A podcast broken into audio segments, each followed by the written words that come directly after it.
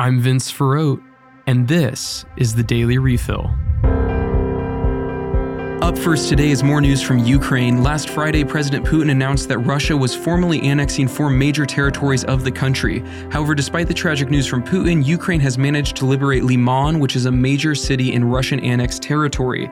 It remains to be seen what concrete action the Kremlin will take in response to this Ukrainian success. In related news, on Sunday, Pope Francis spoke out more candidly and forcefully than he has previously on the war in Ukraine. The Pope's words were powerful, and I'd like to finish the news segment today with some excerpts from his speech. Dear brothers and sisters, buongiorno. I am saddened by the rivers of blood and tears spilled in these months. I'm saddened by the thousands of victims, especially children, and the destruction which has left many people and families homeless and threatened vast territories with cold and hunger.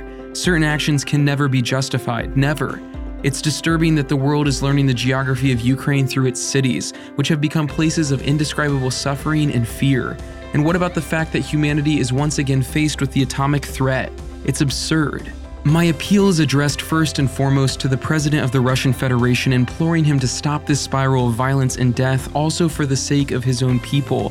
On the other hand, saddened at the immense suffering of the Ukrainian people as a result of the aggression they have suffered, I address an equally confident appeal to the President of Ukraine to be open to serious proposals for peace.